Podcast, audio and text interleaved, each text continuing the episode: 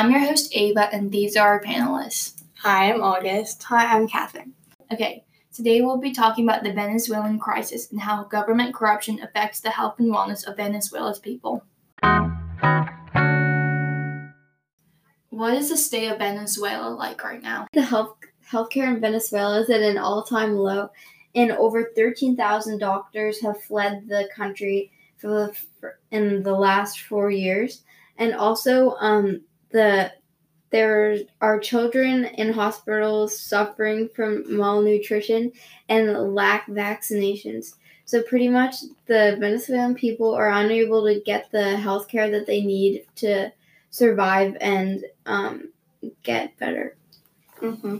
Going back to what you said about the hospitals, um, patients who try to go to the hospitals must bring their own medical supri- supplies such as syringes, um, band aids, their own soap, food, and water. And along with that, maternal deaths are up to 65%. And it just shows how bad the situation is there. Yeah, um, and also families are like struggling to survive inside Venezuela, while um, other families are trying to make desperate journeys to leave their home and their country entirely. So it's just really bad right now. So basically, it's like complete chaos. There's like protests. A lot of people are suffering from hunger and diseases. A lot of people are on the streets. And believe it or not, 18 years ago, Venezuela actually was the richest country in the world. And they were praised worldwide for their government. And they had the lar- largest oil reserves. So, what happened from that time period? I think what happened was on November 13th, 2013, Nicolas Maduro was elected president right after the health crisis began in 2012, which was actually after the economic crisis in 2010. And the economic crisis was when oil prices plummeted and caused the economy to crash. And so this was just when Venezuela took a turn for the worse. Uh, so basically, after Maduro's election, he the people trust him because they really like the president before him. But ever since his election, GPD the GPD has dropped like great like um, rapidly more than the Great Depression, and um, it's just complete chaos now. And but and the people have like no voice because he's basically just made made the government like a socialist government, which is what Russia likes. Moving on to a different question, how is Venezuela handling this crisis? So it seems like Venezuela is trying to figure things out on their own with no additional help from other countries. Um, I think this is mainly Ma- Maduro's do- doing, and it's costing the country like a ton because he doesn't want to let aid in because he thinks that people would see that other countries are giving them aid, and so that people wouldn't see him as the leader, they'd see the other countries as leaders. Yeah, and sort of adding on to what August said, um, Maduro pretty much thinks that by receiving aid from other countries, um, it'll make his country look less um, strong and it'll make it look weak, and that it depends on other other countries' help. And um, that ties along with what I was going to say with um, how most leaders they really they only want the best for their countries and they'll do whatever it takes. Like for example, Abraham Lincoln is said to be one of the best leaders in U.S. history, and this is because he one he led the U.S. through the American Civil War, and he um, enacted measures to abolish slavery. But Maduro, on the other hand, won't like save his people and allow people to help just because he doesn't want to look he doesn't want his country to look weak. Yeah, and this kind of connects. I feel like Venezuela's like state right now is kind of like China, how China was when Mao was in power, because the pe- many people died when Mao was in power, and like the they kind of lied about the statistics in the country, and I feel like both leaders did not like with Mao and Mao in China, the, he lied about the grain. He made it seem like he had so much grain, but he could have given the grain out to the his people, so they won't have so they wouldn't have to starve to death. But which is the same way with Maduro because Maduro wants to look like strong, I guess, and so he doesn't want to show any countries that he needs help, which is what Mao they're they're both doing, which is kind of because they have a lot of pride for their country. Mm-hmm. Also, adding on to what Katherine said about Maduro, in a New York Times article, it says that Maduro just let the Red Cross come into Venezuela to help the people and supply them with medical aid. And so maybe Maduro is seeing that, like, he can have help from countries.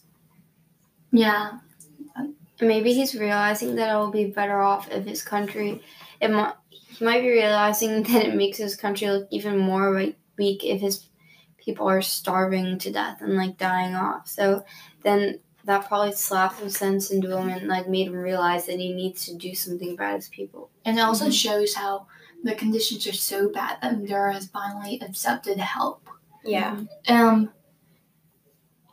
and should we like, answer? There's been a bunch of like power outs in Venezuela. What? Uh, there's this one. There's this one power out where like the whole entire country like was like light, lights out, and it kind of shows that Maduro does not have anything under control. And like during that power out, people started protesting, and it got violent, and they went to the hospitals and the doctors didn't have any like any of the medical like supplies that they needed. So many people died through because the protests got violent and they went to the hospitals for aid, but they the hospitals didn't have anything to help them, and so they just many people just died inside the hospitals, like resting mm-hmm. in the hospital. Yeah, this shows that people like they try to fight back Maduro, but they can't because if they do, they'll probably end up being killed by Maduro's officials. Yeah. Going back to what you said about the inflation, it's up 1,300,000% in 2018. And because of this, many people have turned to the black market because $1 for the US equals 306 or 637 bolivars um, and this just shows how like worthless their currency is. Yeah.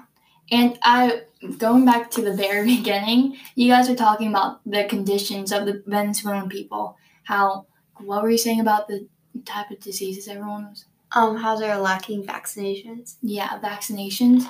Well, it's like I feel like they're suffering like physically from like hunger and like the just the chaos going around, but they're also suffering. I think they're suffering more mentally because um, they kind of feel like they have. They kind of feel like they're trapped. They have no money and they have nowhere to go, which is what's kind of happened in Animal Farm, where the and the pigs, Napoleon, kind of messed with their minds to make them think a different way, and that's kind of what Maduro did. I think he kind of like the people were so excited for his like presidency, but then slowly like he kind of took away their hope of like change.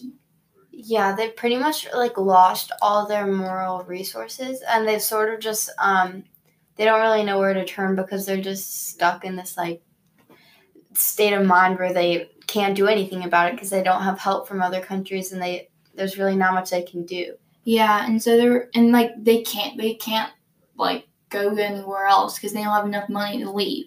Mm-hmm. And so they're just like suffering mentally. The suicide rates have actually gone up in Venezuela because they kind of just feel trapped and like, what's the, what's like, they don't really see the point of living. What, yeah, that's all. Agreeing with what you said about Animal Farm, Napoleon the pig kind of seems like Maduro because he's keeping complete control for himself just like Napoleon did in Animal Farm. And it seemed like um, the conditions for the regular animals in Animal Farm were very bad, just like how they are in Venezuela. Yeah, because Maduro, like, manipulate like he just like Napoleon slowly they kind of he just kind of gained complete power and Venezuela is actually a democratic government but now it's become like a socialist because he keeps on winning the elections every year Mhm. which are rigged and um and going back to what Og was just saying about how the Venezuelan people are kind of like the animals Napoleon and Maduro like too because they're while everyone's suffering they're kind of just like hanging out and like not doing anything. Yeah, he's not helping at all. He's not. He's only thinking for himself. He's not really um, thinking on behalf of his like people, more so just for his country. Um, and so also in a New York Times article, um, the paragraph it says like how has Maduro retained power, and in the paragraph it says that he has blamed sanctions imposed by the U.S. Um, others have attributed Venezuela's economic demise to mismanagement and corruption. So basically, like he people they like can't really rebel against him. Like he's still is retaining his power by like um blaming like the sanctions on like other countries. Yeah, and agreeing with Katherine, uh, this kind of like we're learning about this in history, like what makes a good leader. Mhm. I feel like Maduro is showing like what makes a bad leader. He's like blaming other Yeah. countries. He's like Katherine was talking about Abraham Lincoln, how he was, how he was ambition. His ambitions were for his country, not for himself. And I just feel Maduro is what a bad example of a leader. Yeah, he's like the perfect example for what a bad leader is. Yeah. Um, and so moving on to a different question. What are other countries? What are views? other countries' views on the crisis? So currently, Russia and Cuba are in support of Maduro, but there are also other countries that are determined to help the citizens, like such as um, Colombia, Brazil, and Peru, and they've taken in thousands of refugees, and the, the refugees have settled into their countries, and they've provided um, like shelter and care for them, and also. Um, many organizations in the U.S. have been spreading awareness of the crisis and have been asking for donations. Relating Ava's question to history, um, during World War II, when Hitler was trying to take over the world, um, lots of countries had different opinions on this. And so when they all allied to form an army that defeated the Nazis, it showed how strong their opinions could be and like how they worked together to fix a problem that was in a different country. So maybe if a lot of countries did the same thing with ally allying together, um, maybe they could all solve the Venezuelan crisis.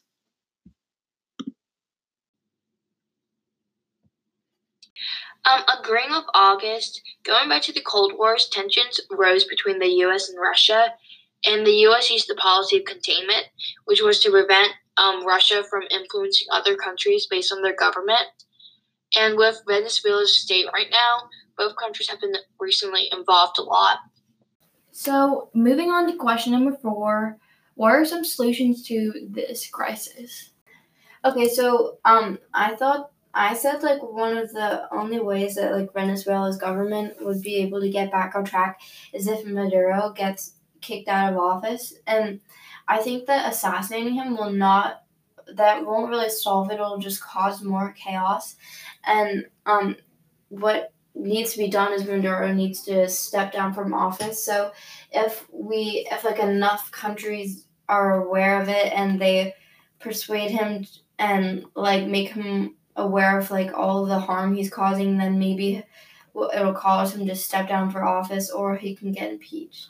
Yeah, agreeing with Katherine, the United States intervening to other countries is not resulted in any good, and so there there should not be any assassinations assassination attempts. And the best way, but the best way to um, help Venezuela is now that Venezuela has finally allowed aid. We we should countries should donate money to Venezuela and use this for medical supplies. along with that, I think that other countries, including the US, should provide vaccinations for 95% to 100% of the population in Venezuela. These vaccinations could be for tuberculo- tuberculosis, measles, and diphtheria, which are all treatable with vaccines.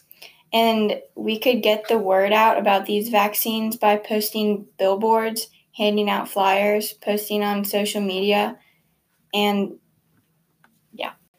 Also, there is already an organization that is helping with these vaccines, and so I think that we could use that organization to give out the vaccines. And what organization is that? Oh, Pan American Health Organization.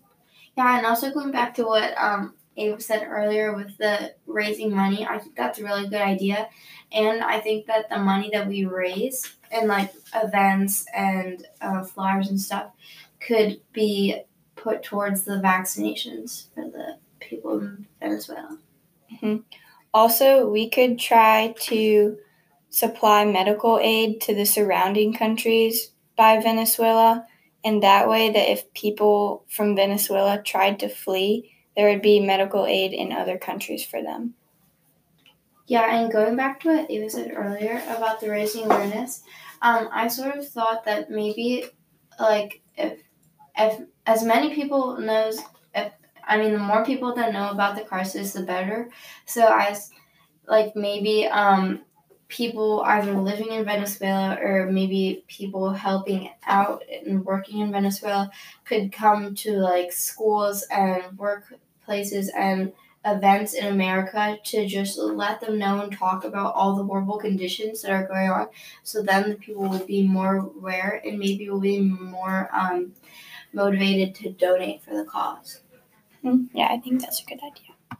And I know you were talking about um, vaccinations in Venezuela, but is there any other medical supplies that we can send them?